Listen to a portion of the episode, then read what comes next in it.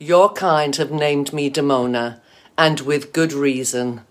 The spell that I have woven into the audio will cause you to fall under my power, the beginning of the end of the human race. The story is told, though who can say if it be true, of a clan of medieval warriors awoken in modern day Manhattan, of the animated series that told their story. It is an age of darkness. Superstition and the sword rule. It is an age of fear. It is the age of gargoyles. Welcome to Voices from the Eerie, a Gargoyles podcast. Hello and welcome to Voices from the Eerie, a Gargoyles podcast. I'm Zach Joyner, the owner of the website that powers the program, Spidey-Dude com, and I am the executive producer of the network that powers the program, the Spidey Dude Radio Network. Before we get started, though, I wanted to thank our patrons at patreon.com slash Network, Greg, Jurgen, Vinkman, Scott, Kaylee, and Phoenician. Thank you for your support. And if you want to get the show this show earlier, check it out there, as well as other fine perks that you'll get whenever you become a Patreon subscriber. There will be some exclusive content that's only for Patreon subscribers coming to you very soon. But before I turn it over to our hosts, I want to encourage you to check out our other fine programs, such as Spidey Dude Experience, ASM Classics, Make Mine Mayday, Bogan Rider Variety Hour, the Sal Sima Era podcast, Clone Saga Chronicles, and a spectacular radio, a spectacular Spider Man related show that starred a few familiar names to the program. Please follow the network on Twitter at Spidey Radio and this show at From Eerie, and feel free to send them feedback at gargoylesvoices at gmail.com. Leave us a five star review on your favorite podcast catcher, such as Apple Podcasts, Spotify Podcast, iHeartRadio Podcasts, Amazon Audible, as well as Google Podcasts. It helps us raise our vis- visibility and like, share, and subscribe for more at Spidey Dude Network, youtube.com slash Spidey Dude Network. Also, follow us on Facebook and Twitter, as I mentioned the Twitter threads, but also follow us on Facebook, facebook.com slash Spidey Network, as well as Instagram, if you like Instagram, instagram.com slash Spidey Network. With that out of the way, it's absolutely my pleasure to introduce the hosts of our show, Jennifer L. Anderson and Greg Bishansky. Welcome back, Gargoyles fans, to another episode of Voices from the Eerie, a Gargoyles podcast. I'd like to introduce my co-host and partner in crime, Jennifer L. Anderson. Hello.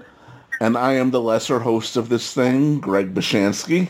And joining us, as usual, is Mr. Greg Weisman, the co-creator and supervising producer of the series and the writer of the SLG and upcoming Dynamite comics. Hi, everyone. Hey, before we d- dive into City of Stone, which I've been looking forward to talking about for a very long time, we've got a little bit of news to cover on two fronts. This is Nightwatch, reporting from New York. Travis Marshall. Tonight, more on the news that has rocked Manhattan, if not the world. On the Dynamite side of things, we finally got solicitations for the second issues and covers. Almost all of them look fantastic. I especially like that Goliath versus Thailog cover. Oh yeah, that looked Uh, yeah. amazing. That's a knockout. I think that might be the best piece of official Thailog artwork I've ever seen. I would give it that. Yeah. Some cool stuff with Angela, and I'm enjoying seeing Brooklyn. I mean, they're showing his eye patch now. It was kind of obscured on issue one covers a little bit, but it's nice to see that. And although we're hoping to see the entire clan, I know George put Katana and Nash on the cover. I'm hoping to see them, other artists' interpretations of them, too, for upcoming covers. I think the artist, uh, my sense of things, uh, it, this would have been a good question to ask Nate last episode, but my sense of things is that the artists are being given quite a bit of freedom to sort of do what they think is fun for them, which I'm all for. You know, in other words, if if uh, artist A is a particular Brooklyn fan and wants to draw a really cool shot of Brooklyn, more power to him. And if artist B loves Lexington and wants to draw a cool Lexington, then more power to uh, him or her. And uh, obviously characters like Katana, Nash, uh, Coldfire, Coldstone, um, they're more obscure. I mean, hopefully they won't be shortly, but uh, once the series gets, you know, rolling. But I understand that there's a sort of uh, for these artists, it's like, oh, I've always wanted to draw Angela, you know, and it's hard to say I've always wanted to draw Katana if you don't have any real, you know, experience of Katana yet. Um, but you know, I feel like they'll get there. Uh, and in the meantime, they're doing stuff that jazzes them, and I can't complain about that because the results are fantastic. They are, and we also saw the the first eight pages of the comic, no dialogue, but it just brought me home. I mean, it's so kinetic. I'm enjoying George Kambadais' style and um, how lively it is. Some of the color and there's and so much movement in all the all of the the frames. Like nothing looks static. Everything looks like it's moving and flowing. Um, I love the style. I really am loving what what the insides look like. And for all you guys know, there is no dialogue. So, what did Lexington That whisper to writing Nash? it really easy. So, Greg, we're, we're going to haunt you on Ask Greg and at conventions for 20 years, 28 years now over this. What did Lexington whisper to Nashville? You'll have to wait and see. excellent, excellent. But the thing is, you'll have to wait to see if you even get an answer to that question. Nice. we've we've waited a long time. We can we can hold out. A few weeks longer. We're almost there. And also, we've got some NECA news. NECA is doing their 31 Nights of Fright, and they showed off a silhouette last night for the 20 for the 20th anniversary of Gargoyles, a silhouette of Macbeth. So we have seen now as much of Macbeth as we have of Elisa Maza. They have shown Elisa a silhouette of her anyway back in March, and um, For Women's first of all, Day. yeah, International Women's Day, which is cool, and it's also cool to get this confirmation Macbeth as we're about to record City of Stone. That's some pretty cool timing. And before I go any further, I just want to say we love Macbeth. We're excited to get Macbeth. He's a fantastic character, a fantastic design. It's gonna make a fantastic figure. Jen, you agree with that, right? I agree with it, but you know what I'm thinking. Yes, and I know what you're thinking. In fact, I'm going to say it. I think some people, when it comes to waiting for Elisa, or at least more of a shot of Elisa, are getting, the natives are getting a little bit restless. And I've had some conversations. I understand where it's coming from. A lot of people who I've talked to haven't collected a an action figure line since the Gargoyles line of the 90s. And Kenner, that was a very different time. I mean, nowadays, yeah, it does get frustrating. There are more female figures now than there were way back then, especially with stuff like Marvel, but it's still a little bit of a problem that needs to be worked on, and it would be nice to see some confirmation of her, just to know that she is in development, that she's coming along nicely. But at the rate we're going, I'm expecting we'll see her sometime in uh, 2024, because I'm assuming the stuff they showed off at San Diego and then at New York Comic Con is closer to being ready. Are than, closer in the front of the pipeline. Yes. I, you know, if even if they just showed me, uh, just the sculpt, you know, like the, how they teased all the rest of them. Just this isn't in production yet. This is what they're going to look like. Just show me Elisa. That's what I want. Show me. I think what it is is they're going for the gargoyles first because they're the more quote unquote visually interesting ones. They've got the wings, tails, etc. And Elisa might be a harder sell to someone who only barely remembers the show than, hey, cool, big monster with wings. Uh, well, yeah, I, I get that. I get that. But like now that they've got the attention of of the fans now, like it's not just like, uh, ooh, shiny. It's, uh, you know, and then and then the tease, just just show me. Show me. No. We've seen Xanatos, we've seen Steel Clan, we've seen Coldstone, um, Angela. Angela looks amazing, but you know that's an easy one because you're basically just using Demona and changing the head. Um, but uh, but yeah, I I want, I want Elisa. Give it to me. And I am right there with you. I- and from and from how Twitter reacted to the Macbeth thing, uh, I think that they're ready for Elisa too. hmm Not that people aren't excited about Macbeth. They like Macbeth. It's, uh, poor Macbeth. He doesn't deserve this. It's just a case of bad I timing. Poor guy. Love Macbeth. I love him, but yeah, Let's count All how many episodes he was in compared to how many episodes Elisa was in. Yeah. And on that note, I think we've covered the news, and we can talk more about how Macbeth's life becomes a living hell. And how Demona made her own life a living hell. I love it. I f- effing love it. This has been Night Watch. Sleep well. All right, we're going to dive into City of Stone, and um, this is a four-parter that had a significant impact on me personally. I'm going to save the speech for part four when we're at the end, but when I say that I've been waiting to talk about this, I've really been waiting to talk about this, so I'm really glad we made it here. But um, Greg, you've how did this four-parter come about? Because it's almost unprecedented. You don't see a four-parter which mostly focuses on the origins of two villains. This was something that uh, Michael and Frank and I were working on um, initially as a uh, direct-to-video, as I recall, back in the days of videotape. the idea was that the show uh, in season one, again, had been very successful, and obviously this was before season two came out. So one of the things that was discussed was, hey, we should do a direct-to-video of Gargoyles the way Aladdin had done uh, Return of Jafar, and then, you know, we could afterwards repackage it as episodes. So initially we set out to do something that would be along the lines of a three-act uh, movie, thus breakable down into three episodes.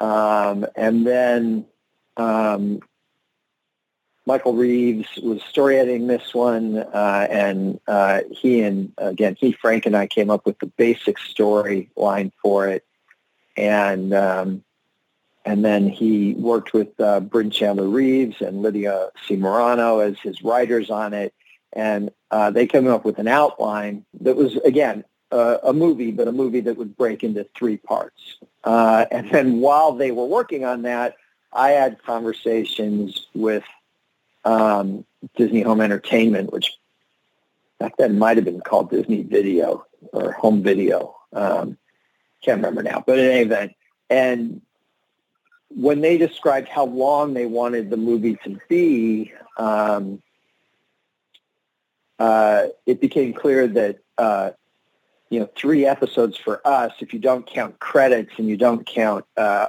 you know the main title and the previously on and that kind of thing. Um, our episodes were about 19 and a half minutes long, give or take. And so what that meant is that, you know, you just barely have an hour of material there, and they're like, that's not long enough. So um, Michael turned in the outline for all three parts, that is for the one movie, but breakable into three parts, and it became clear to me that it wasn't going to be long enough. And so I did some work on it uh, to expand on uh, what Michael, Lydia, and Bryn had done uh, and expand it and flesh it out some more so that it would fit into four parts. That if we, you know, that we'd make the video and then later air that as four episodes. So that was sort of the game plan and everyone was behind that. But then when Gary got pitched the actual story, Gary Krisel, our boss, got pitched the actual story, he um, rejected it for the home video. And his argument, I think, was correct, which was that this isn't a story about the, your hero gargoyles. They are not the ones who go through change. They don't learn anything. Um, you know, they maybe get some of their beliefs reinforced and they but this is really a story about your two villains, Macbeth and Demona. It's interesting, but it's, you know, if we're going to do a Gargoyles home video, it should be about Goliath and the Gargoyles, not about Demona and Macbeth, which I actually, you know, I mean, over the years doing what I do, you get a lot of executive interference. Some of it is positive, some of it's negative. Frankly, a lot of it's negative but this didn't strike me as incorrect. I didn't think he was wrong. He also said he really liked the concept of the hunter and thought that was great. And so Michael and I said, all right, let's, can we do this as this four-parter on the show um, and go off and pitch you another movie that focuses on the hunter versus Goliath, but make it more Goliath's story. And um, he said, yes, great, do that. Um, and he was fine with us making this a four-parter um, and using it in the show. That wasn't even a fight. I mean, it was a question. You know, we had designed it to be a movie, um, and so it's like, can we do this? And and I think he thought about it, but not like you know, no one agonized over it. He said, "All right, yeah, you've got 52 episodes to do. This will take care of four. So go for it." um, and uh, this became, you know, in essence, our first second season tent pole. We've had this tent pole discussion in earlier podcasts. So this would, you know, we had the eight episodes, the six that we had begun writing even before we got in a pickup, plus two more, uh, Eye of the Beholder and Vows, um, after the pickup came. And then this would be, follow those as the first tent pole, the first major event that happened uh, in our storyline. Uh, and then Michael and I started working on that Hunter story, which eventually became Hunter's Moon, which again we were going to do originally as a DVD. I'm sure we'll talk about this more way down the road, but uh, that was, you know, what wound up happening is by that time, um, some of the enthusiasm for Gargoyles had begun to evaporate because uh, once the second season started airing, you know, we just kept getting our asses kicked by Mighty Morphin Power Rangers. Um, still not happy about that. 28 years later, but um, uh, but it was true. And so suddenly we weren't as attractive a, a thing for home entertainment. And so we just decided, okay, we'll take this story, which we loved, and we'll make it a three-parter, Hunter's Moon, to end the um, second season. But it gave us, in essence, by creating these tent poles of City of Stone that we had, you know, pretty effectively by this time now broken as a story, and Hunter's Moon, which we hadn't finished breaking, but which we knew the basics of. It gave us sort of a beginning and end to the arc of the season between um, City of Stone and Hunter's Moon. So we had sort of these eight episodes that preceded all, and then we created sort of the arc of the season between City of Stone and Hunter's Moon. And it gave us a really effective target to reach for and go for by the end.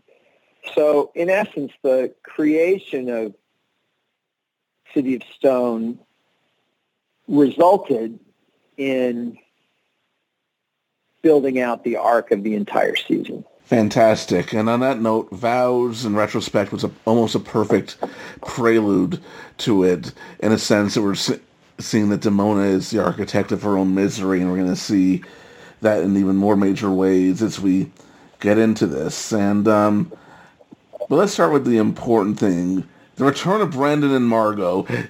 We haven't really seen them except for one cameo. That's since, the important thing. I love it. since Awakening, and and I I just love they turn up here as hostages. Although now I have to wonder: Does Brendan work in that bank? I mean, we know what Margot does, and they're the only two hostages there. But uh, uh, I'm I'm not going to tell you what Brendan does. Brendan does. Because now I've got a comic book, so I'm going to show you what Brendan does eventually. Excellent. Sweet. And okay, and then there's a bigger question, and I know fans have been asking this for a while. And again, I understand I'm probably not going to go into this uh, either, but people have been wondering for a while who that terrorist is, what her cause is. I mean, she's not robbing the bank. I mean, terrorists literally are usually more politically motivated than that. But um, it, but since you're probably not going to spoil I do enjoy how she's clearly a metaphor for Demona later on in the episode, as uh, certain new characters that we're going to discuss shortly point out. Uh, yeah, I mean that's almost stated. I mean, it's, it's barely. You know, I, I mean, like, yeah, they, they, you know, we're not talking about this terrorist. nope. Right, um, and, that, and then we cut to Demona. Who are we talking about? Oh, let's cut to Demona. Oh, now I know.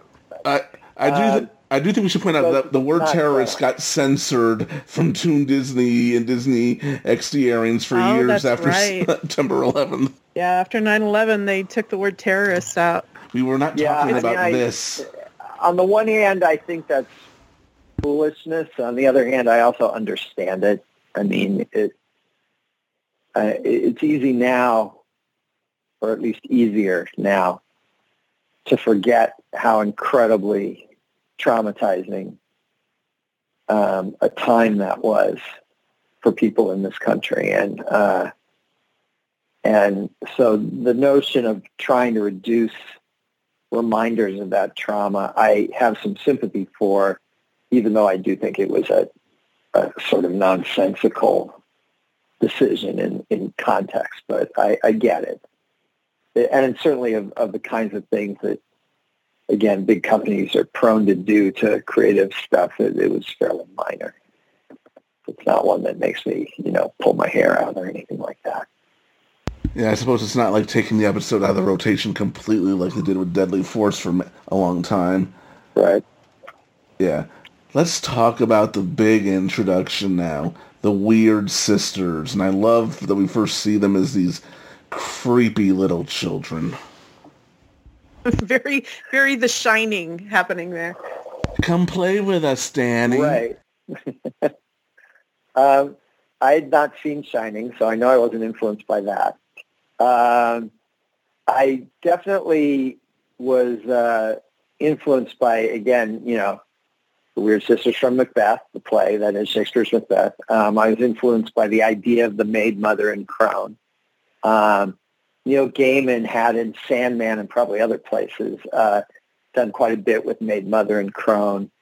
And that uh, influenced me in the sense that I'm like, okay, let's not do exactly what Neil's doing uh, or did. Uh, so instead of having a young girl, uh, you know, an old woman and someone in the middle, um, I'm like, okay, let's make them identical, but with different hair colors and different personalities. Um, but we will show them as little girls. We will show them as beautiful women. We will show them as old crones. We'll show them as old crones as humans and old crones as gargoyles. We will show them as beautiful women dressed as cops, as beautiful women dressed as servants, as you know, in other words, we would do maid mother and crone, but not simultaneously. And the idea is that the idea was that we tried to get across, so I think it will become clearer in episodes after this one, is that what they looked like depended on who was looking at them. Um, and even if two people like Demona and Macbeth are looking at them at the same time, Demona would see them as old crones, but as gargoyle crones. And Macbeth would see them as human crones, um, even if they were both looking at them at the same time. And for, again, this becomes one of these things that visually I think it is easy to make clear on the screen, but me describing it to human beings that I'm working with was for some reason incredibly difficult for people to get their heads around. Oh, I get it. They're all just identical. I'm like, yes, but no, we can use the same line art for each of the three because they're going to be in identical costumes and they're going to look identical, but they are colored differently. So it makes a difference. You've got to label them all. It's like, don't worry, we'll make sure we get the three hair colors in there. No, no, no. Because they have different personalities. It matters which one is speaking. You can't just assign the voices willy-nilly, you know.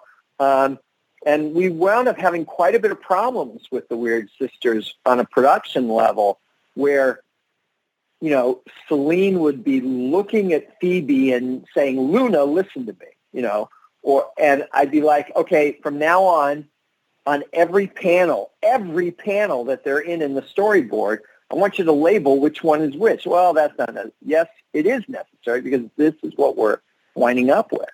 So it became this thing that I was surprised that uh, it was like, you know, the whole thing with uh, vows and the time travel thing.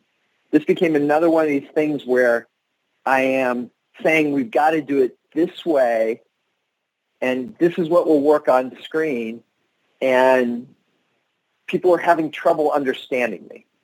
it was incredibly frustrating at the time. I remember, even now, I remember that that idea, which I thought was so simple and straightforward, um, wound up just confusing the hell out of all sorts of people in on two different continents. I think we wound up pulling it all together well enough on screen, but there's still moments uh, in uh, any given episode of these of this four-parter, and also down the road when the Weird Sisters reappear on occasion, when you know we'd have to say no, but you've got the wrong, you got the voice coming out of the wrong one. Well, what difference does it make? They're all triplets. I like it makes a difference. um, and in my mind, the idea was to combine the notion of the Weird Sisters with the notion of the Fates, the Furies, and the Graces. So that idea of the triple goddess, which goes across many mythologies, um, and usually is connected up with the moon, though not always. Um, huh, it looks just like the Cave of the Fates back home. Hey, that's Atropos. Those are the Fates.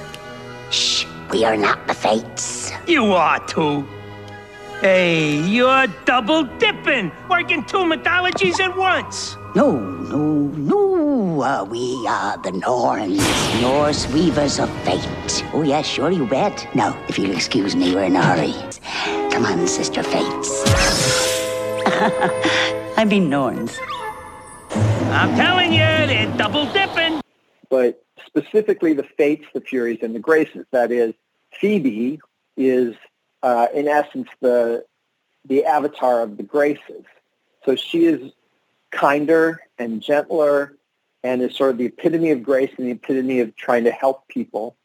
Um, Selene is the avatar of the Fury, so she's all about vengeance. She's colder, she's harsher than Phoebe is. And then Luna is the avatar of the faith, and she's more of the mystic one. Um, her pronouncements tend to be a little airier and a little stranger and, and uh, pointed and yet uh, uh, ambiguous, right? And of course, what's amazing is, is we've got Kath Soucie, the amazing Kath Soucie, voicing all three of them, right? Uh, and differentiating that just through her acting, because we don't want her to do a different voice. She does a young voice for the when they're little girls. She does an old voice for when they're old women. But the differentiations between the three of them in any given scene is just inflection. In any given scene, yeah, it's all her acting. It's all her inflection. It's all about how she reads the lines as opposed to what kind of voice she puts on, because otherwise they all sound identical. Um, and so she did a fantastic job. Uh, and I think by the end of this, we managed to kind of pull it all together and get the idea at least across as much as we needed to in City of Stone. uh, the idea, which I, I don't even think by the end of season two is 100% clear, is that at different moments, uh, different ones of those three are ascended. So often uh, is ascendant and it's all about vengeance. And often Luna is ascendant and it's uh, about fulfilling fate, about destiny and that sort of thing we didn't get to see much of Phoebe being ascendant, um, where it's about grace and kindness. Um, you see moments of it, but you don't see a plot line where Phoebe's sort of ascendant. Um, and we just didn't get to that. You know, we only had 65 episodes, so that didn't quite come through. And it wasn't meant to come through in City of Stone. Here we wanted them to be more mysterious. This one was more about um, Luna than it was Phoebe or Selene. And you get little tastes of Phoebe and bigger tastes of Selene, but it's mostly about Luna. Um, but in subsequent episodes, you get more of Selene. We never really get very much of Phoebe being ascendant. And so that becomes something I'd still like to get to eventually, uh, is showing Phoebe ascendant in that role. But there's a lot of really cool stuff here, showing them as the little girls. Uh, you know, I, I always wonder how fans reacted the first time they saw it. Like before those little girls disappear from the bank, what did you make of them? When Brendan and Margot are freaking out over the terrorists before the gargoyles have even arrived, you know, uh, the weird sisters are going, oh, don't worry, you know, um, it's not your fate to die today or something like that. Um, and, you know, was that strange even before the gargoyles showed up or did the strangeness not come in to play until the girls started talking to the gargoyles and then disappeared? I remember raising an eyebrow and thinking, okay, those girls are creepy looking. Well, yeah, and they they just they really are creepy looking as the little kids too. Like, um, and then of course they have that that spooky kind of little kid voice to go with them, and it was just yeah. They I think they stuck out as something something's off here, uh, and then they completely had my attention when they disappeared. Mm-hmm. Right. And then you see them sort of dressed as fashion models. We name them later in the episode. And then you even see them in one of the flashback sequences entering as serving wenches um, in uh, Edinburgh Castle. Um, but you'll see more of them in the parts two, three, and four, obviously. Before part one was even over, I was intrigued. I'll talk more about that when we get to part four. But um, I was I was intrigued before this episode was even over. That I remember. And then we flash back to 994 Scotland, and you know, first you would think that going from Walt Disney Television Japan's animation to I forget the name of the studio's uh, studio, but their animation Koko. It wasn't as jarring, and it never quite is as you almost expected to be. I mean, yeah, it would have been nice if Walt Disney Japan did this, but I feel Koko has a certain dark and grittiness to their visuals that really helps with the mood of this particular story. I just wish they would have gotten the right model for Demona Yes. scenes. Yes. Yeah, that that became a, again a big issue for us, which is that in general, uh, Koko was without a doubt uh, of the subcontractor studios that we used in season two. Koko was the strongest by far, and they did great work on this. The fight scene, for example, which will uh, between the Hunter and Findlaech and Macbeth and Gruach and Demona is fantastic. It's Really, really yeah. great. I mean, it's fa- the boarding is fantastic, and I want to give a shout out uh, when we talk about it to the board artists on this because it's like a killer who's who of great action board artists. But um, but the animation lives up to the boarding. You know, oftentimes you get great boards, and the animation sort of lets it down. Um, this time the animation does great. But they did have one big problem. They could not keep the two Demona models straight and when to use which one. And the place obviously where it's going to be most jarring is here when you're literally putting it up against this sort of gorgeous um, season one uh, Walt Disney television animation, Japan animation, when you're putting those things side by side, back to back, etc. And you know, it's not just that you're going from one studio to another, but they're using the wrong Demona model at points, at various points. And that just makes you go, oh my God, come on, guys. Um, and, you know, so we sent stuff back for retakes where we could, but you can't send everything back. There's no time for that. So we're certain places where you go, okay, that could just look like she's stressed. And we know we're kidding ourselves. I mean, Frank and I, you know, it's like, can we live with that? Yeah, I think we can live with that one. Um, what that means is that the stuff that we did get fixed was even worse, um, where the models were, where, you know, in essence, if you lean on a model, any given individual artist might hit it dead on, might make her look a little younger, might make her look a little older. Um, so if you're using an older model, someone might interpret that and push her even older than we wanted her to look. Or someone might accidentally split the difference and then you're not getting the effect of it. But when we're not supposed to be using the older model and they've just put the wrong model down on their table to refer to, it causes all these sorts of problems. Again, we fixed what we could and we lived with what we couldn't, but we made choices. So what you're seeing here is, you know, uh, from a production reality, sort of the best that we could do. And, you know, obviously I wish it were better. and obviously, again, because it's up against this great animation from season one, um, you know, we're literally from one scene to the next in 994 going from a season one scene of Goliath and Demona, you know, having their little angel of the night moment, right? You and I are one now and forever. Um, to him flying off and then she turns to the captain. When she turns to the captain, um, that's new animation. And some of those scenes are fine. And some of them, eh, not so much because they've used the wrong model. Um, but it was stuff that we either fixed it or we lived with it. And so the stuff now that looks the most off was actually the mid-range stuff, right? Because the really egregious stuff we fixed. Um, but the mid-range stuff we had to sort of let go. Um, and yeah, it drives me crazy. But again, we had a complicated show, and you know what's happening is is you're sending stuff in English to Japan, and then Japan is sending you know is translating into Japanese, and then they're translating it into Korean and sending it to Korea. So there's a lot. I mean, that's a big game of telephone, right?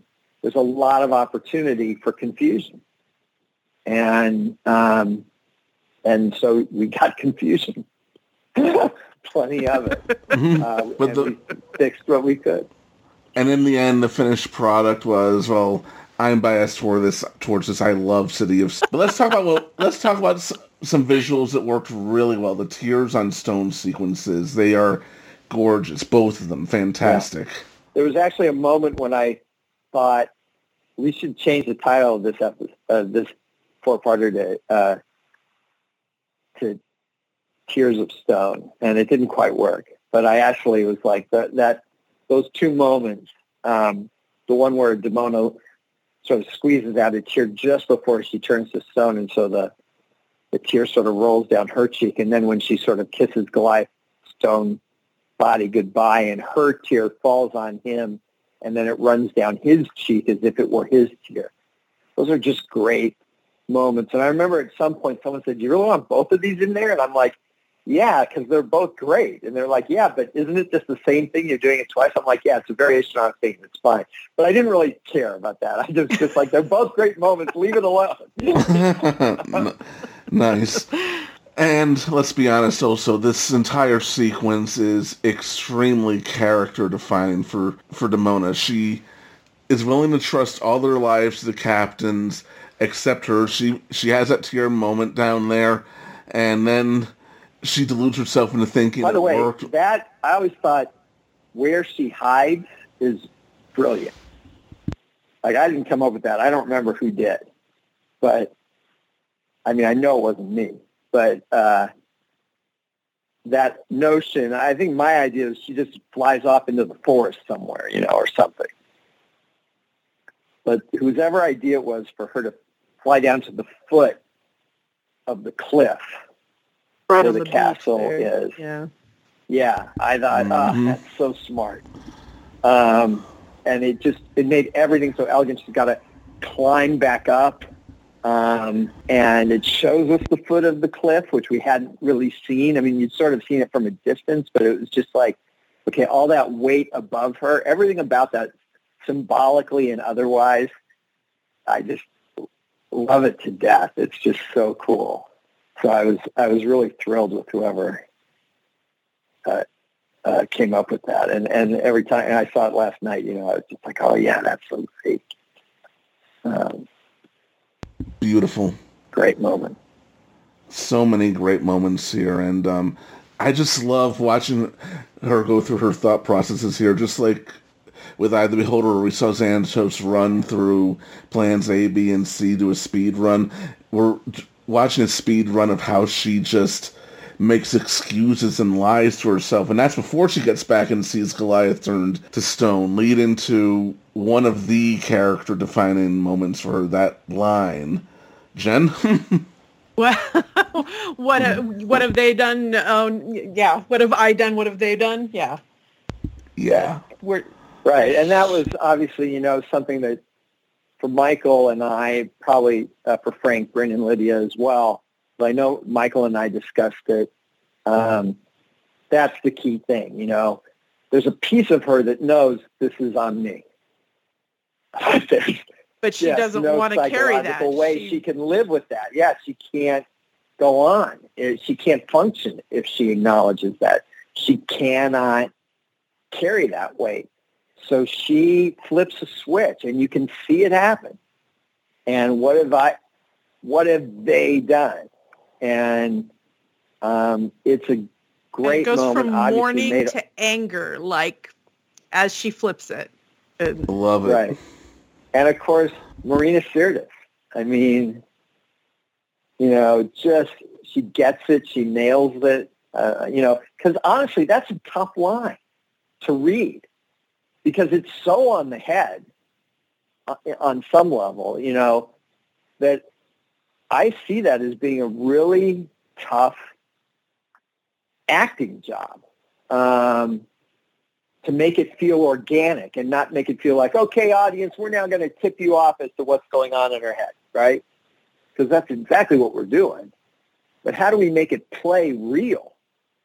Well, the answer is you cast Marina Sirtis. That's how you do it. um, Easy. you know, you just, uh, you know, you just get someone who's so good and who gets the character and who, and I, you know, I should also, it's hard for me, but I should also give some credit to Jamie Thomason. Uh, but, um,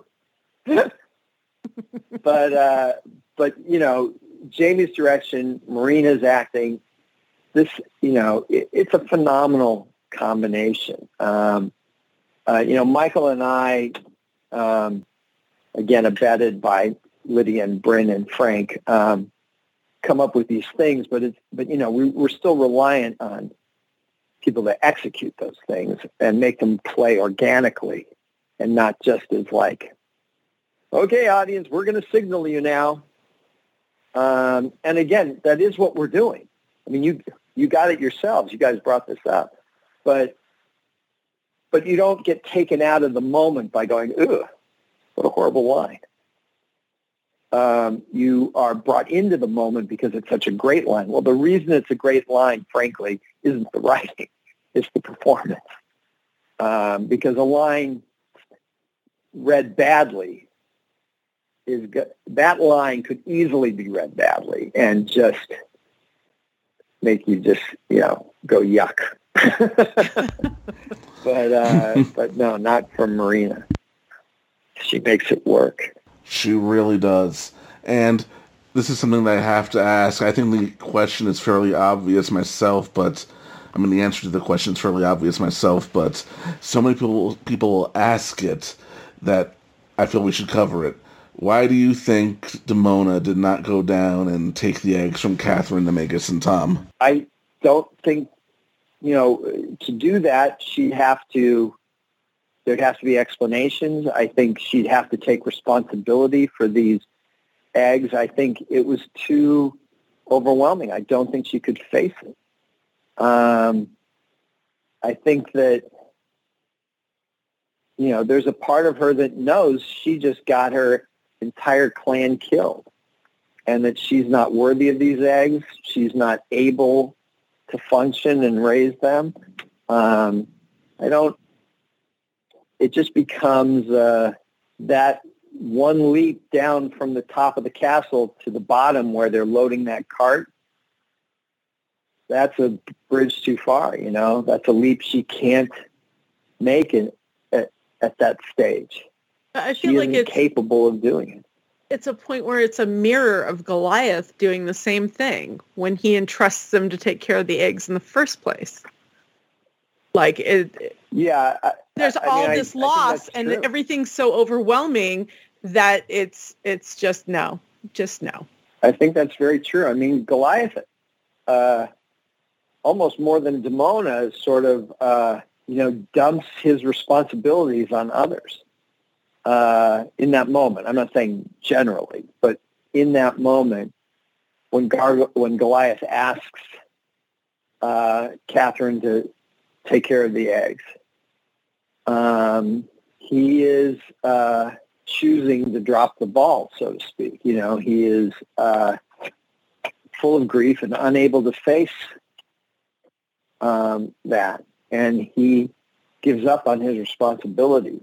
And if Goliath is doing that, and, you know, he's got guilt too because he was in charge of the clan. So from his point of view, he's the one who screwed up in that moment. You know, he, can get mad at Hakon all he wants, but the fact of the matter is, is that from his point of view, I was in charge and I blew it big time.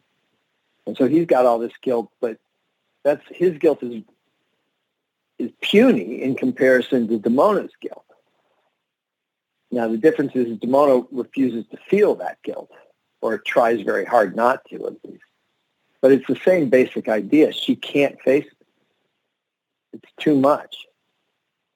Um, and so she watches them take the eggs away, and that includes, you know, you know, all those eggs are raised by the clan, but she's very conscious of the fact that she laid one of those eggs herself, and that that egg is the child of herself and Goliath, and who she's lost. Um, and she still can't bring herself to face it. Too much. It's just such a gorgeous sequence, and uh, this comparison might be weird, but there have been times when I've described Demona to people who don't know the show, and I picked a much larger figure in pop culture, and I've, uh, in a sense, I've often almost compared it a reverse of Peter Parker because Peter Parker, in essence, gets Uncle Ben killed, but whereas Peter Parker internalizes all the guilt, takes all the responsibility, sometimes a little bit too much responsibility, she completely externalizes it, blames everybody else. Yeah. I mean, look, there's a fantastic moment that we were able to do here, which we couldn't do in Awakening. Um, you know, from an S&P standpoint, we couldn't really let you get to know any of the gargoyles who were about to be massacred in the massacre, right?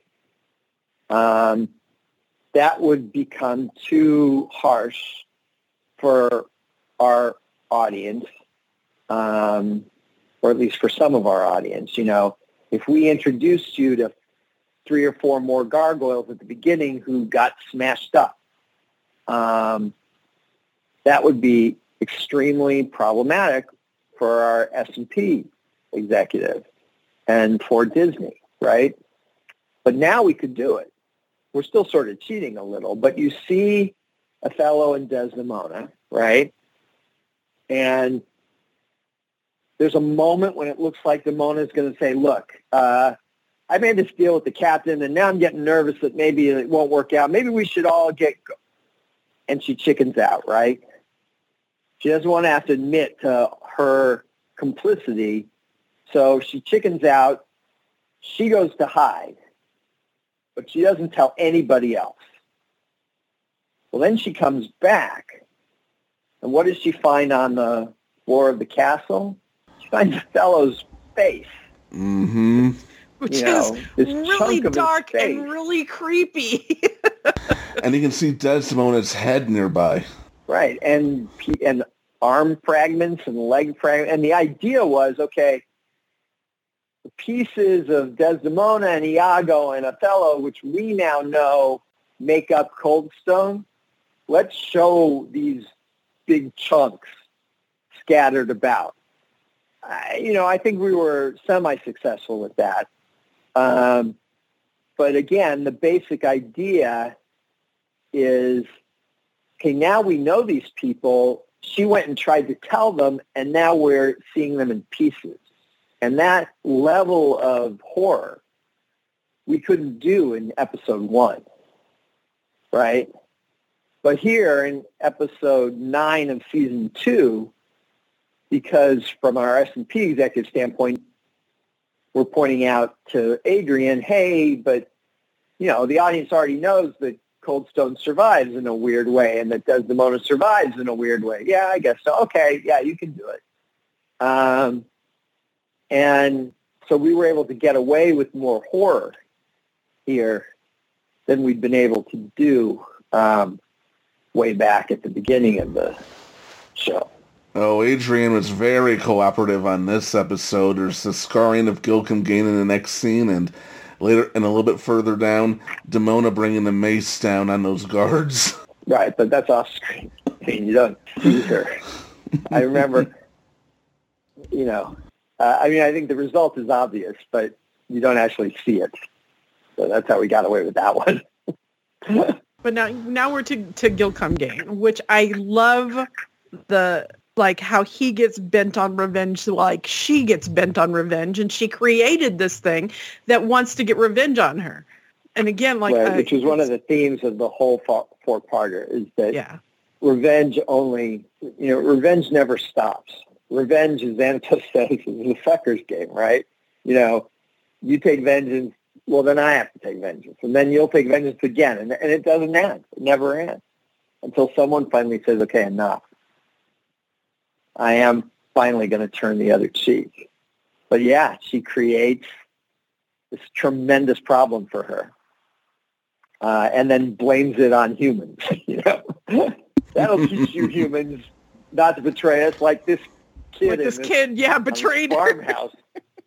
you know, had anything to do with that. But you know, if you're going to group everyone who's a human together in one group, you know, again, it's a not too subtle metaphor for racism in general.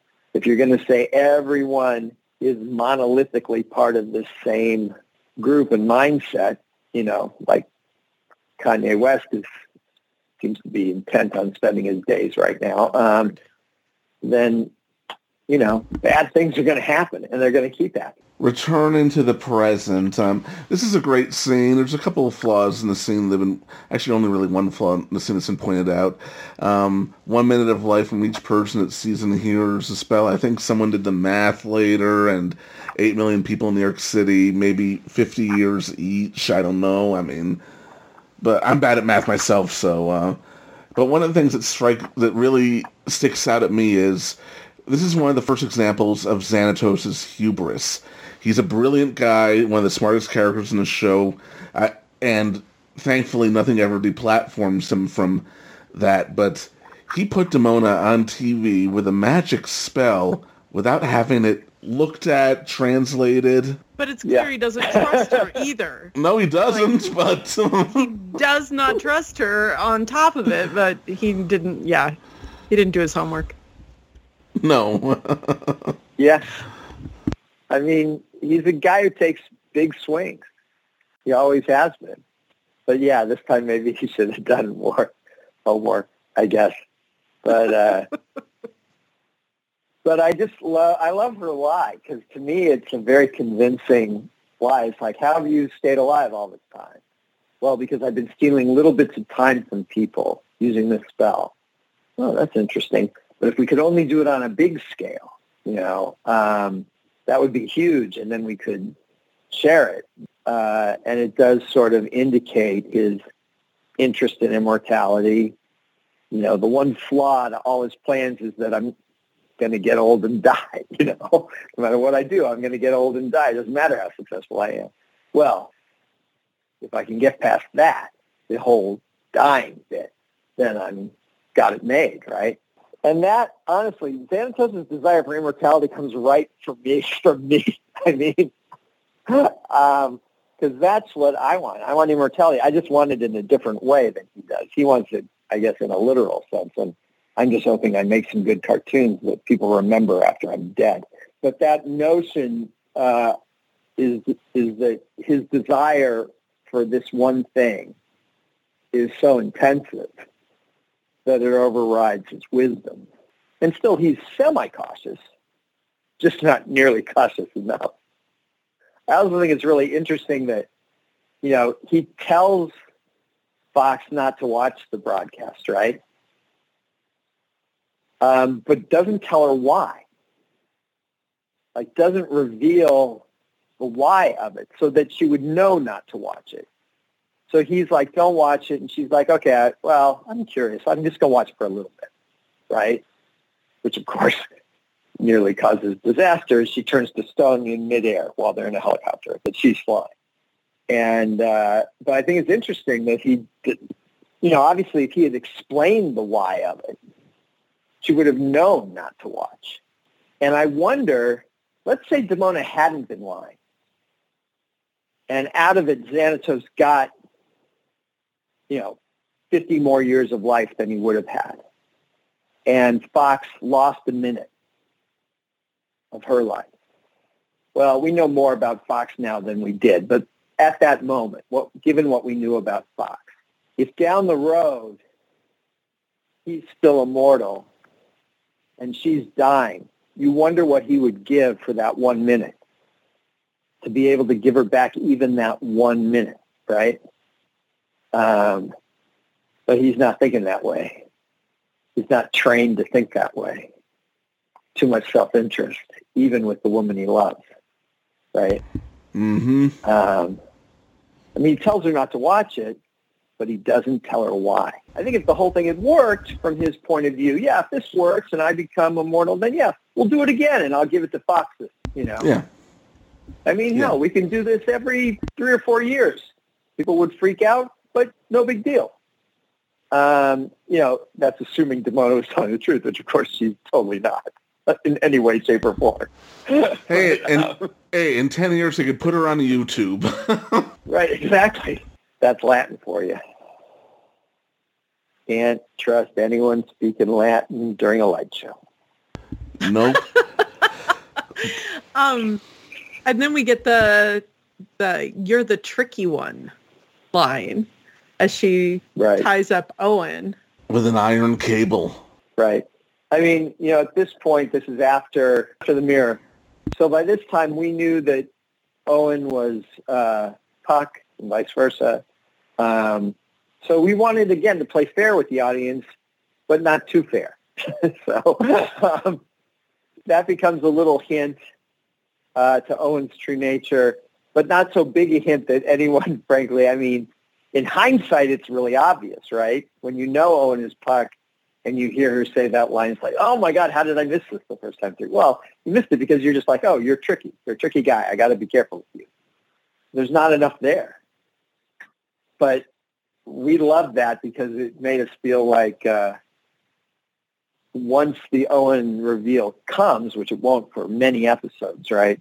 Um, again, the response because, becomes not, oh, come on, but, oh, of course, right? Yeah. Um, and that's the fun of it. Now, we completely cheat in that scene. Um, she doesn't like tape his eyeballs open or anything like that. Somehow, the magic she's doing doesn't just blow him back.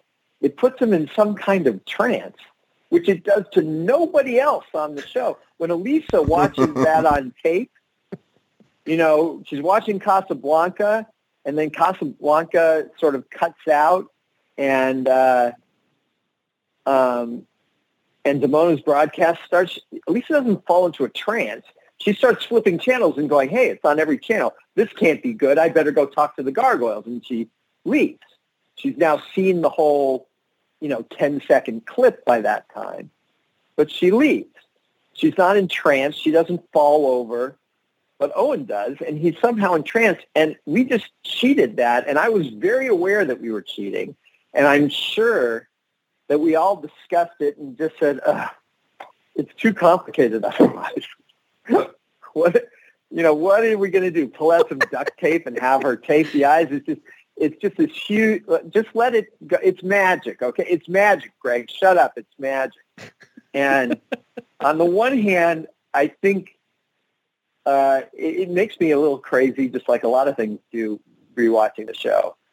But on the other hand, I feel, I feel it. I mean, it's just sort of like any other thing that we would have done would have been such a stage weight or so difficult to get the idea across when we had so many other ideas to get across. Um, it would have been it just not worth it. You know, I mean, you know, totally not worth it. So it's like it's a cheat. Let it go. Let it go, Greg. Let it go. it's been 27 years. Let it go. Let's talk about that second flashback, and don't worry, I'm not going to play the the song there and the, at all. So, but let's talk about the, the second flashback. Um, it's uh, about 25 years later, 26 years later, and um, Demona is obviously aged. We see she's leading a new clan of gargoyles, and for some of the people who haven't been reading Ask Greg for years, where did these gargoyles come from? Because I've seen people sometimes on Reddit or elsewhere speculate, oh, she must have found the eggs or what, something. No, I mean, the idea is that, uh, you know, there were other clans of gargoyles around uh, Scotland, including um, a group of gargoyles who, in essence, originated with the Wyvern clan. But, you know, the idea that is that at some point an area, um, if a clan is healthy, you know, becomes too populous, uh, it, it, can't, uh, in essence, feed too many gargoyles. Um, so, you know, if a clan gets big enough, it splits. And a group of uh, gargoyles are sent off to start a new clan somewhere else. So some of those gargoyles, especially the ones that might look slightly familiar from early episodes, aren't survivors of the massacre. They're relatives of survivors of the massacre. So she went and gathered some gargoyles from other clans because all gargoyles were under attack in those days. And so she found survivors from a variety of clans, including the, in essence, the spin-off clan from Wyvern. And she sort of gathered them under her iron fist so to speak. Um, and in the comics, the SLG comics, we have since established that she also kept them in small groups, cells in essence. You know, small group here, small group there, a small group another place, so that um, if one group of gargoyles was caught, the whole Scottish gargoyle population wasn't decimated in one fell blow. You know, um, uh, we don't make that clear here, but it's just a handful here that we see. And later in this four-parter, you'll see she has many more gargoyles. It's just that she doesn't keep them all in one place um, because that's too dangerous in essence for them all to be in one location. And um, so that's where they come from, this, this group there um, various survivors of other clans from around Scotland. And then we meet at Casa Moray Findlaech, Gruach, young Macbeth, and Bodhe, and we're going to have fun talking about Bodhe. yeah. Uh, Michael and Lydia and Brynne just did a fantastic job of characterizing um, these four. And then, of course, you had John Rhys Davies playing Findlaech, Macbeth's father. You have Jeff Bennett playing young Macbeth you have Ed Gilbert playing Bodhe, and you have uh, Emma Samms doing a great job in her first voice acting gig, um, doing uh, young Gruach, Bodhe's daughter. Um, and Emma was amazing to watch across these four episodes because she'd never done it before. And it, it was it was kind of um, tough for her, I think, in the first episode. Um, and then we just watched her, Jamie and I watched her just sort of bloom as a voice actress across these four episodes. Now, she, she's a very talented actress, period, but she'd never done voice acting before. And and so by the time we got to the fourth episode, she is so in command of these skills. It, it was incredible. Um, she was fantastic, but she was great for the little bit that Gruach had here. Um, but I think, again, Michael and Brynne and Lydia just did a terrific job at characterizing these four characters with very little, very economically. In the you know little amount of screen time you had, you really got a sense of each of the four, um, and that was just a great deal of fun. And and like I said, I promised I wanted to do this. Um, the board artists on this episode, and I, I no longer remember who did what sequence. So I'm going to just name all the board artists because they're they are all uh, were great people on our show. Doug Murphy, Deborah Pugh, Brad Rader, Patrick Archibald, Chris Rutkowski, David Simon. This this is again like a who's who of great action board artists of that era. Um, and uh, totally um, did a phenomenal job on the episode as a whole, but this particular sequence, and again, I don't remember which of these board artists worked on this sequence, And Frank directed it, so he may have done a little bit himself too. But I just thought this sequence is so well done, all the way from top to bottom, from the social scene at the beginning to the big fight and the death of Findlaech and Findlaech and everything. The board work is just phenomenal. I believe this throughout. sequence was Brad Rader. He had it up on his website for a while. I think he still does. I will link to it in the show notes below. Oh, great! On the yeah, website, Brad anyway. is was a fantastic, fantastic board artist and did great work for us on on Gargoyles. So that doesn't surprise me at all. We need to talk about the hunter. We this is a fantastic intro that is slowly built up, and he arrives in such a dramatic fashion. That mask is so cool, and it's so terrifying at the same time. Oh, yes.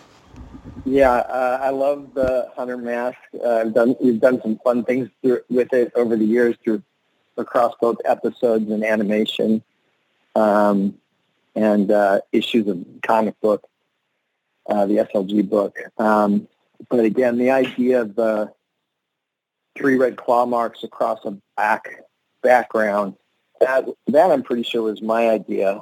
I think, and uh, I just thought that image would be really stark and impressive and up with uh, Gain scars and uh, but just always look incredible. The red on black, of course, is a really great, you know, scary color scheme. Blood against black, in essence, you know, um, always. And then I liked how we did variations on it so that the mask that Gillecomgain wears, in which Duncan later down the road will get, and after him Canmore, that's a pretty basic thing that you can believe, even though it's a superhero universe, that someone in the 10th century could create that mask. It's got eye holes, right? You know, um, you can, it's just, you know, in essence, cloth that you are putting over your head and you cut eye holes in it and you can look through it. But then you get to the 20th century with Macbeth, and he's wearing a version that uh, has no eye holes. So it's even a little bit more chilling.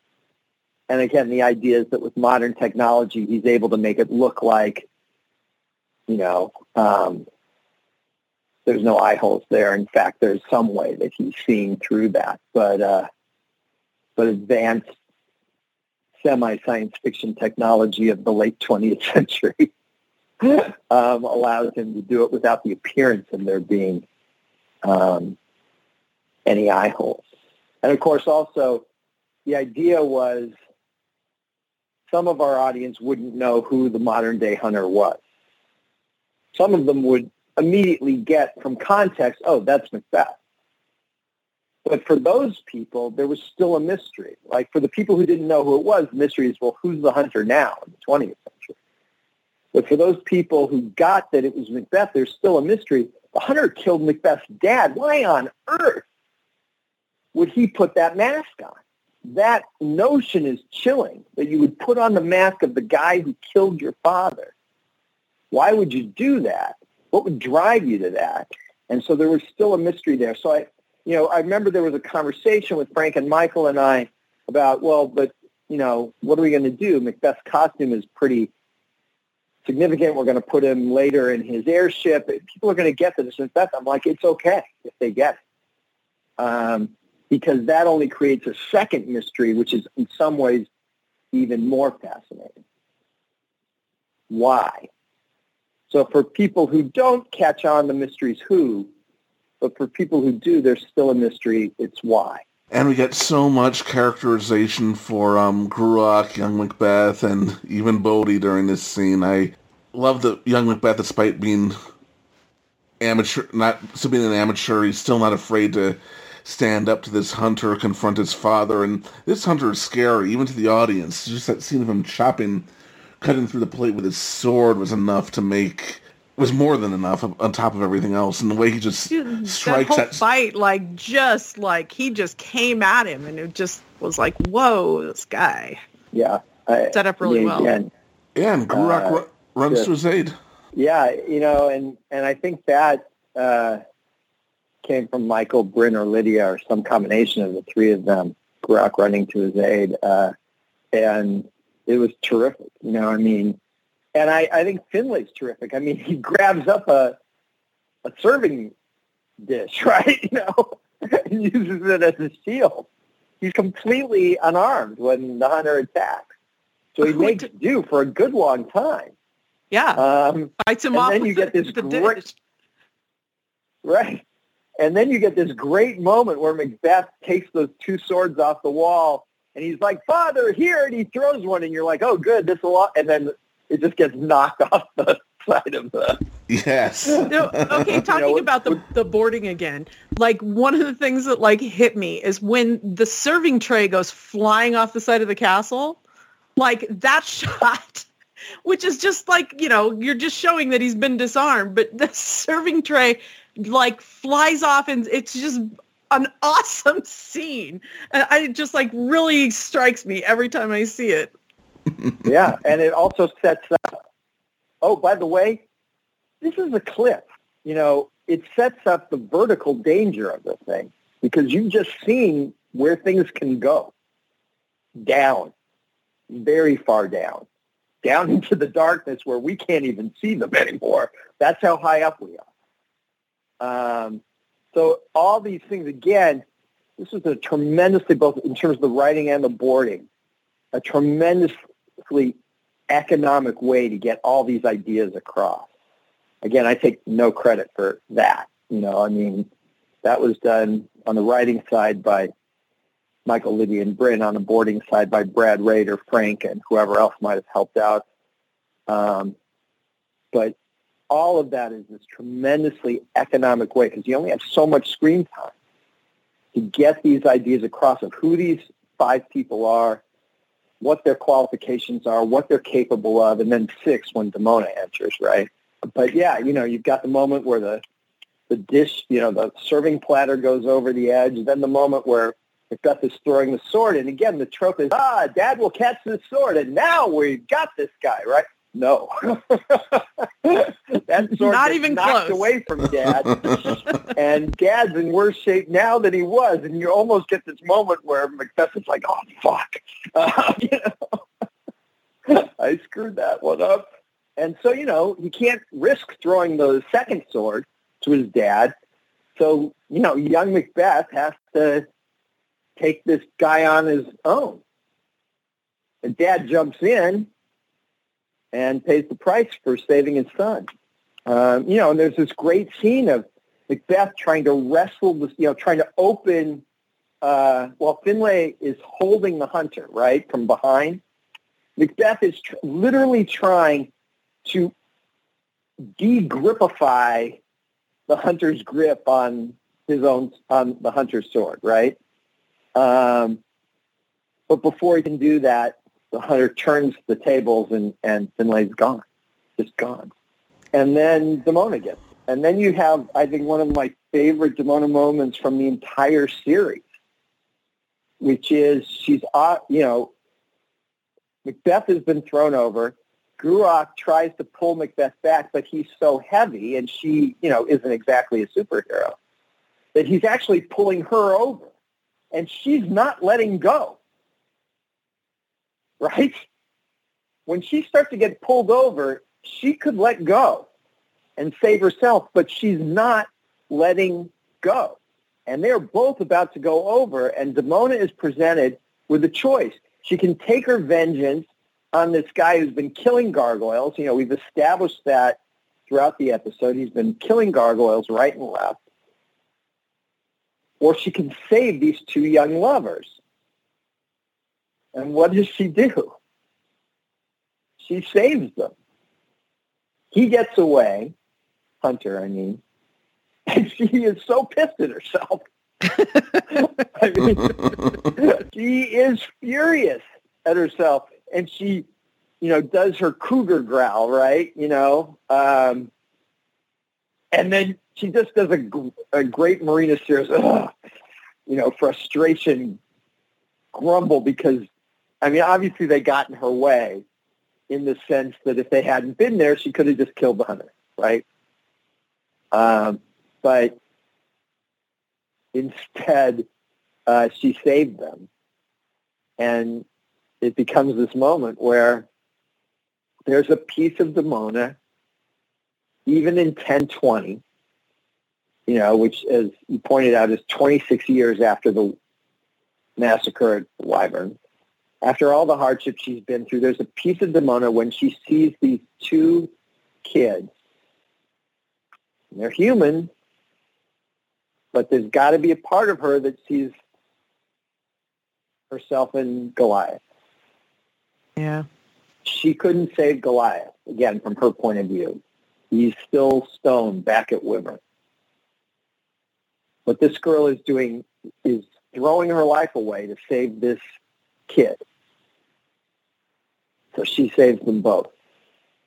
There's a part of her that still wants to be that savior. Then, of course, she's just furious at herself that she did it. this is what is why I love it. You know that she is so conflicted and so complicated. That's why I think she's so interesting. Is that on the one hand she can do this great thing and then be mad about it um, because it doesn't suit the mindset. Yeah, that moment that of like, oh, she did the right thing, have. and then yeah, no, she's she is mad that she did the right thing. Exactly. Love it. And I love how fast young Macbeth and Gruach clearly made a connection with one another to the point where she's willing to risk her life and die to help save him. Uh, Bodhe, you did a real too good a job when you suggested that they play chess with one another. Yeah, That I mean was that was one hell of too. a I game mean, of chess. yeah. Well, just the moment where their hands touch accidentally reaching for a piece, and then they both blush. And then Bodhe, who wanted them together because he's looking, you know, hey, I got a marriageable age daughter. You got a marriageable age son. She's attractive. He's a good guy. He's cousin to the king. It's, hey, this could be a good match. Politically, I like this match until they seem to really be into each other, at which point Bodhe's like, okay, I'm taking her away now.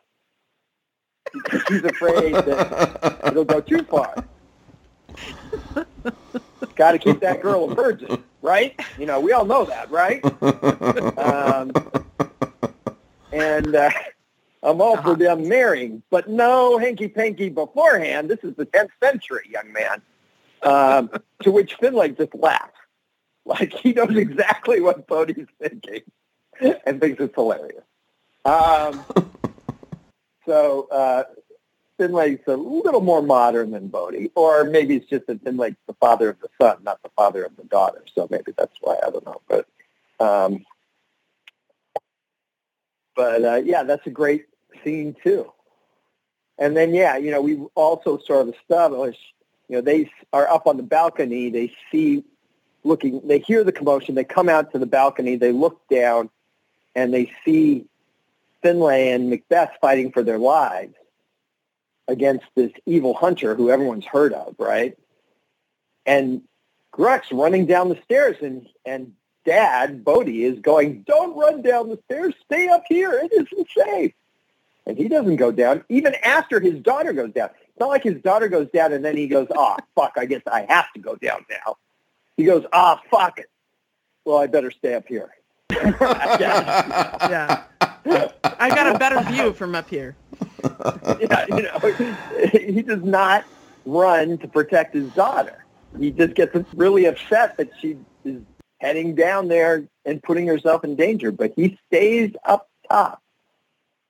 And uh, Bodhe became a character that, on the one hand, as this four-parter progresses and then into the SLG comic, um, I simultaneously um, got had more and more contempt for, um, and yet at the same time became more and more fond of him in his flaws. And um, and then in the comics, I tried to sort of give you Bodhe's backstory so that you begin to understand a little more about why he is the way he is. In the next scene, we meet Prince Duncan for the first time, a very different character than the Duncan we met in Shakespeare's play. Right. So again, um, one of the things that happened when we were working on uh, City of Stone, also in the Avalon three-parter that, we'll get to down the road, um, is uh, I had a couple people um, doing research for us Um, I think we talked about this earlier a little bit. Um, when we started out doing gargoyles with the 10th century stuff and Vikings attacking this castle in Scotland, and maybe Michael knew more about it than I did. I don't know, but I, I didn't know that Vikings attacked Western Scotland. I had no idea. Michael was just like, let's have let's do Vikings. I'm like, oh, cool. Vikings are cool. That's fun. then after the fact, in doing some research, we found out, oh, Vikings were attacking the west coast of Scotland in that era. Exactly that era. Oh. Well, we, by accident, were historically accurate.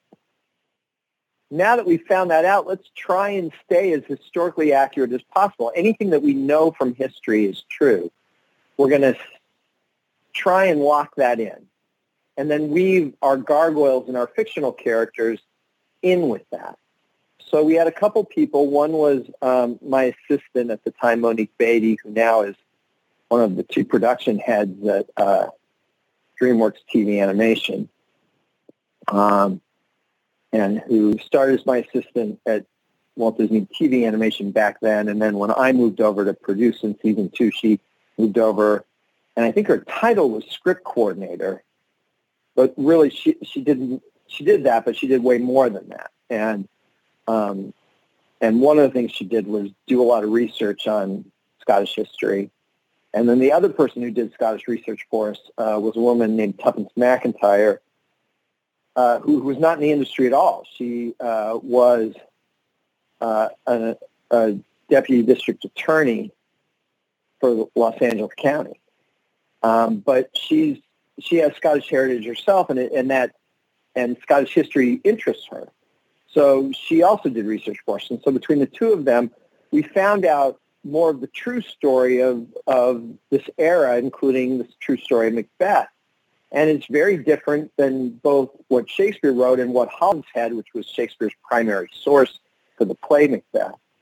Um, it's very different from what he wrote. Macbeth was actually king which we'll see down the road, uh, episode three or four, I can't remember now, but, uh, you know, for 17 years of tremendous prosperity, um, which is very different from what you see in Shakespeare's Macbeth.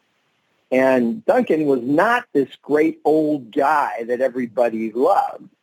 Duncan, first off, was more Macbeth's contemporary. He was a little older than Macbeth, but not a lot older. Um, you know, they were within, uh, you know, five or ten years of each other. Um, and he was considered a pretty awful king. And uh, so we had this whole thing where it's like, oh, this story is great. You got to use this stuff. And then we still weave Shakespearean elements into it, including the weird sisters, obviously. Uh, and obviously, we also weaved our gargoyles into it, Demona specifically. Um, but we tried to stick as close to the history as we could. Some of these people who really existed, including Findlaech and Gillecomgain and Macbeth and Gruach and Lulach, uh, you know, all these characters, they really existed. Now, they didn't necessarily, you know, their years of death are usually very clear because they usually died in battle. Um, but their year of birth is not always particularly clear. So they would you know, history books in essence give you a range. They were born sometime between this year and this year. So I would sit down and do the math and pick a year that seemed to work for our story for their birth so that we could figure out their ages at any given point in our timeline. But I would always put that birth year within the range that history gave us. So again, as much as possible, we wanted to be accurate to the history um, and then weave our fantasy and our cartoon stuff into it, um, but not throw away any of the true history because the true history was so great. And that just made it a lot of fun for us. And I think it made for some good stuff for the audience. And I don't think it's been a story that's been told elsewhere to this day, at least nowhere that I've seen. Uh, yeah, I haven't seen it anywhere else. But the irony of that scene where we first meet Duncan and then find out that he sent the hunter and that the hunter is Gillecomgain is that Findlaech in the previous scene pl- was pledging his loyalty to the crown. They were, I mean, he and Macbeth had no ambitions to challenge Duncan, and yet here's Duncan ordering assassinations. Yeah, I mean, and we wanted that irony. We wanted to, like, you know, both Bodhe and Findlaech are sitting there talking about Duncan and going, yeah, that kid's kind of creepy. I don't really love the idea of him being king, but you know what? He's the king's son, Prince Duncan. He's going to be king, and he has my loyalty. And Findlaech says states that very clearly. But Duncan, yeah, uh, that's the irony. Is he he uh, just like Demona creates her own hell, Duncan, without knowing it, has just created his own hell because he has a, had this guy assassinated who would have been loyal to him. Not necessarily happy about it, but loyal to him. And uh, instead, he creates a, a vengeance machine called Macbeth. It's not going to happen for decades, but down the road, he's creating the source of his own demise, which is Macbeth. Um, and he's creating a problem for himself with Gillecomgain, who knows too much. Now, that scene where Gillecomgain enters, that scene was, was and is still kind of a disappointment for me because what we wanted to show was that Duncan was there and you see the hunter enter, so you think Duncan is going to be his next victim. Oh, yeah, that would have been nice. And then Duncan turns around and it's like, oh, I'm glad you're here, Hunter. Oh, you can take the mask off. I already know you're game, you know, that kind of thing. Um, but I wanted to have tension in that scene for just a couple seconds where you think, oh, he's gone to kill Findlaech. Now he's going to go kill Duncan. And it doesn't come off that way at all. It just feels like he walks in, Duncan immediately addresses him. It's, oh, they're in cahoots, which eventually, you know, is where the scene was going. It's as written. It's just that I wanted that moment first where you think Duncan's the next victim. And that doesn't come off at all. So again, you know, you win some, you lose some. That's when we didn't win. Okay, move on. Get over it, Greg. we'll talk about the secret identity aspects of Gillecomgain and the Hunter in part two, because uh, there's plenty to talk about there. So uh, we can move back to the present, and um, one of the things that I like about how this episode ends, which is so unusual, the villains are the ones in immediate peril. Yeah, I mean, I, I think that's something that's a testament to the show, you know, is that, you know, Owen's calling Xanatos and then he turns to stone. Oh my God, Owen just turned to stone. Then Xanatos' chopper starts to fall. You turn around, you see that Fox has turned to stone. And so Fox and Xanatos are in a helicopter that's about to crash, right? And uh, and that's where the big drama is. And then you cut to the gargoyles waking up.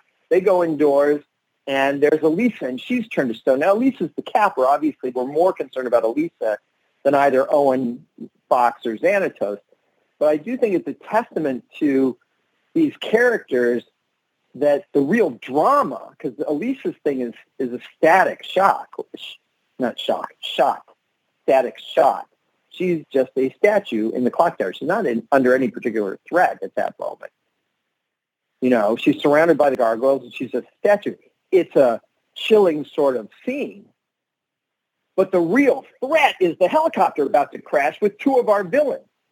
And yet we care about them by this time in the series enough that we're worried about Xanatos and Fox dying. Hell, Xanatos is half the cause of this problem, and we're still worried about those two dying. And I think the idea is, is that once you get past Eye of the Beholder and you see that they love each other, right? You see that Xanatos is not, is a human being, almost despite himself, right? And we know that Fox loves him back. Suddenly we care about these two, even though they're the bad guys. And I, so I love that moment. And so we have a sort of great kind of, uh, you know, boom, boom, boom thing there where you start with Owen, which, you know, again, he's not under threat, but still, oh my, my God, he's turned to stone. We see that happen. Then you cut to Fox. She's stone, and the helicopter's going down with both Fox and David. And then you go to Elisa, who's frozen in stone as well and uh, And again, not under threat, but that is incredibly chilling to see our our lead, one of our leads, that vulnerable and in that condition, and uh, and that makes for a great out, and makes you really want to see part two. A week One later, thing- or Yeah. I guess a day later. A day later, yes. One of the things that's worth talking about about that scene is I was looking at the memo you you sent about this back in '94 when you were developing these episodes, and it was uh, and it was Derek as the pilot and not Fox. we made the switch because by this time Derek was uh, already talent.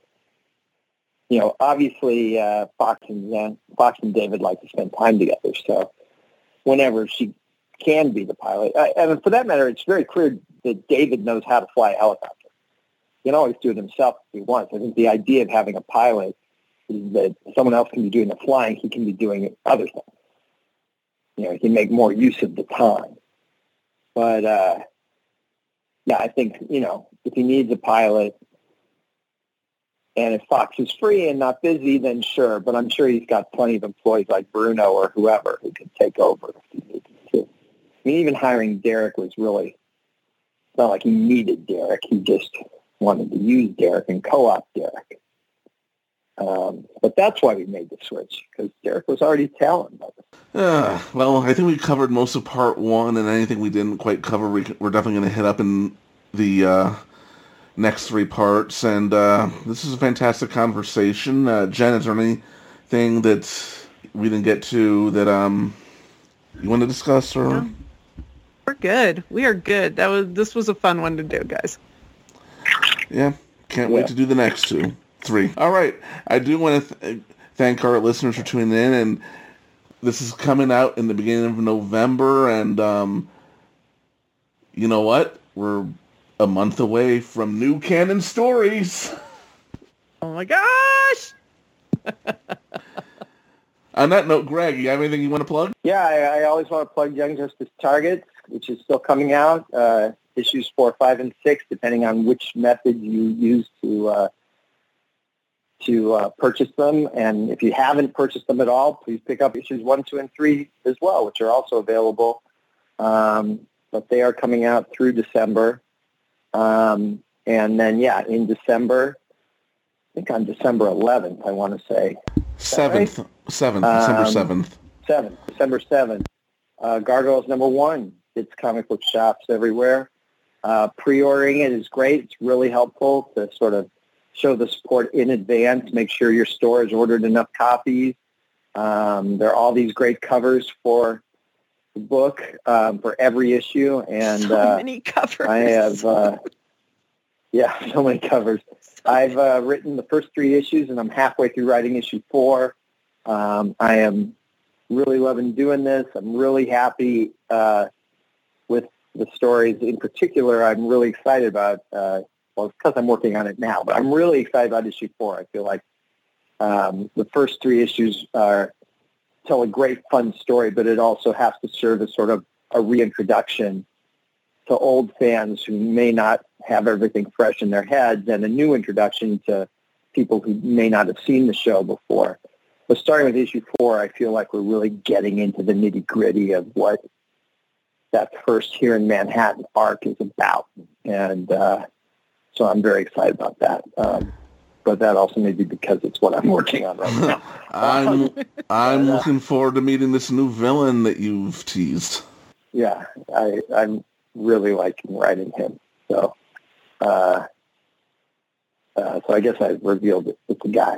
Um, I was but, just gonna uh, say. I was gonna say. All right. Oh, so it's not Queen Mab. Okay. All right. All right. Well, thank you for that. Thank you for everything. And Jen, thank you for everything as well. And to our listeners, thank you for listening and join us next time for City of Stone Part 2.